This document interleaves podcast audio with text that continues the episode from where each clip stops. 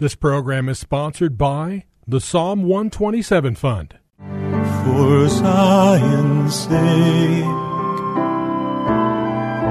I will not keep silent. For Zion's sake, I'll not hold my peace. Welcome to For Zion's Sake. Isaiah 62 1 is taken directly out of the Hebrew Scriptures when the prophet Isaiah declared, For Zion's sake I will not keep silent, and for Jerusalem's sake I will not keep quiet, until her righteousness goes forth like brightness, and her salvation like a torch that is burning. Your hosts for the program are Shelley and June Volk, Jewish believers burdened to see Jew and Gentile become one.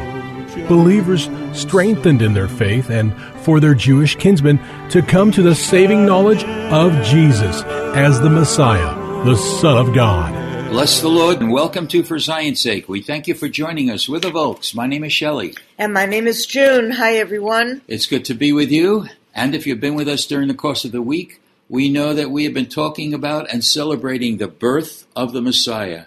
And we pointed out that the New Testament is very specific regarding the humanity of Jesus. It says in John 1 1, In the beginning was the Word, and the Word was with God, and the Word was God.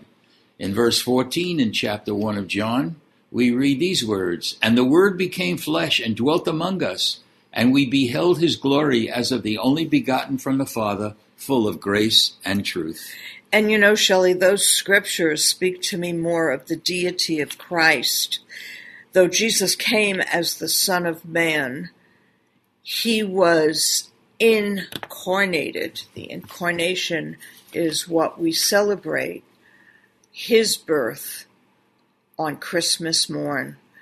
We don't know the date of his birth, but we know that God was in the form of man through Jesus' life, and he came to deliver us and to save us. And his Hebrew name is Yasha, which means salvation. And of course, uh, Yasha is the root word, and that's where we get Yeshua from. So we, we see that Jesus was, was deity, and yet he came as a man. Jesus was spoken of as the lamb slain before the foundation of the world, and yet Micah prophesied in chapter 5, verse 2, that he would be born in Bethlehem, whose goings forth are from long ago. He was deity, and he came in the flesh as man. Isaiah prophesied in Isaiah 9 6, For unto us a child is born, unto us a son is given, and his name will be called Wonderful Counselor, Mighty God, Everlasting Father, and Prince of Peace. He took upon himself our natural being, he endured temptation, he died in our place, he conquered sin and death and secured our, our salvation. He is our Lord and He is our Savior. And he, he is our King. Hallelujah. He's Yes. Malkenu, the King of the Jews. Amen. And he's coming back as King of kings And Lord of Kings. Amen. lords. Hallelujah. Yet his life goes far beyond that. He is a pattern son, and what God meant man to be before the fall, he identified with humanity in order that humanity can be identified with deity. So the question we have to ask ourselves is this How identified is our life with the life of Yeshua, with the incarnate life of God? We spoke a number of, about a number of areas, Junie, in which our identity should be in Him. For example, we know that Jesus is the only begotten Son of the Father, and what He is by nature, we too become sons by adoption. It says in John 1:12, "But as many as received him, to them he gave the right to become children of God." As far as our nature is concerned, we read in John 1, 1 John 4:17, "As he is, so also are we in this world." And what about character, Junie? Philippians 2 5 says, Have this mind in you, understanding that in Greek the word mind speaks of attitude and disposition. Do we have the disposition in Jesus in our life now? Also, what about our calling? John 9 4, Jesus said, We must work the works of him that sent me. John 20, verse 21, As the Father has sent me, we even so, even so I send you. So we see, we are, we inherited the nature of Jesus. The question is, are we living in it? And the only way we can live in it, Shelley, is by yielding our will and our, our life to Him on a daily basis, right. moment by moment. Because Jesus even proclaimed to our people, unless your righteousness exceeds the righteousness of the scribes and Pharisees, you won't be able to enter into the kingdom of heaven. Lord. And our people didn't understand him. And you know, Shelley, for the most part, I don't think the church understands that he is the righteous one. And he knew, he foreknew that he was going to die on the cross, take on the sins of the world, overcome Satan, sin and death by pouring out his blood, pouring out his life for us. And he was going to ascend back to the Father and then send to us the Spirit of truth, his resurrected life to live in us. Yes, Lord. So when we yield our will, it's no longer I that live, Paul said, but it's Christ who lives in me. And the life that I now live in the flesh, I live by the faith of the Son of God who died for me. In other words, when we really yield our will to the Lord, His life comes alive, quickens our spirit, which comes alive, and we speak His words. And our hands touch the things that are, pleasing in the sight of the Father, because Jesus only did those things that pleased the Father. So that's really, Shelley, what the first century church apostles and disciples, that's how they lived. That's why they turned the world upside down. Amen. So what you're saying, Junie, really is his Jesus set a standard for our lives. And the standard of Jesus' life was doing his Father's will. The power of his life was the Holy Spirit. And the joy of his life was pleasing his Father. And that should be the pattern of our life as well. And when we looked at the Old Testament, we saw that the, the Lord was with the people of Israel. His name was to be called Emmanuel, God with us. In fact, we pointed out a few verses. Psalm 23, verse 4. David wrote, Though I walk through the valley of the shadow of death, I fear no evil. Why? For thou art with me.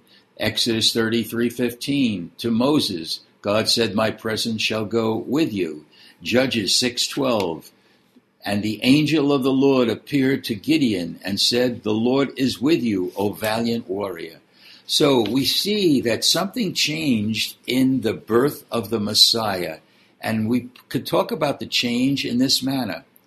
The incarnation made us no made it no longer that God is just with us, as great as that is, but now he is in us. And just as God the Father, the great I am, incarnated himself in human flesh through Jesus, Jesus in the same way is incarnated in us. Listen to John 14:20. I am in my Father, and you in me, and I in you. John 15:4. Abide in me, and I in you. Galatians 1:15 to 16. But when he who had set me apart, even from my mother's womb, and called me through his grace, was pleased to reveal his Son in me. In other words, Paul said, God's Son was revealed in me. Uh, Galatians 4:19, Paul cried out, "My children, with whom I am in labor until Christ be formed in you." Is Jesus being formed in you? So what we're saying is, if you just know Jesus as your Savior, you're missing out of a life that will testify to the reality of each one of us serving a glorious King who has imparted life, his life, into us. He is in us. And really, Shelley, that's the difference between religion, being religious, Really? just going to church or to Bible studies and prayer, though each one Yes. is right and good. But if we're not yielding our will, Hallelujah. if we're not giving the Lord our life, if we're not giving the Lord our desires Yes, and our Lord. goals and what would be a hope in us, if we're not putting that at the feet of Jesus, asking Him, Lord, what is your will for me? Lord, guide me. Lord, teach me. And you know, even to this day, the Lord speaks through his still small voice. You. And it doesn't, his voice is not different than the word of God because Jesus is the word made Hallelujah. flesh. And today, when sin is rampant, when darkness covers the earth, where Jesus is not being glorified as the Messiah, the Son of God, or the King of the Jews, where everyone does what's right in their own sight and doesn't really understand that Jesus, our Father in heaven, did everything through the power of the Holy Spirit that he could do to save the people of this world. And the scripture tells us, for God so loved the world that he gave his only begotten Son, that whosoever believes in him might have eternal life.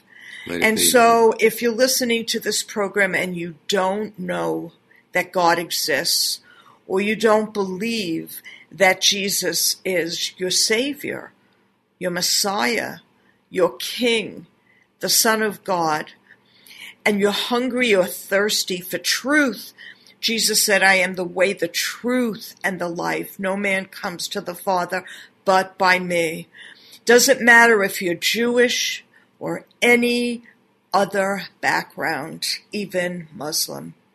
Come before the Holy One, our Creator, the God of the whole earth, and ask Him to open up the eyes of your understanding that you might see Him as He is. Because Shelley and I could never have seen Jesus as Jews, especially Shelley being an Orthodox Jew, unless God opened the eyes of mm, our understanding. And Junie, before we say the Shema, we really encourage you to take these words seriously and don't see Jesus just as a savior, but see him as a pattern for our lives. Our inheritance is through God. So, Father, as this is uh, Friday, we want to identify ourselves with our Jewish kinsmen and recite the Shema.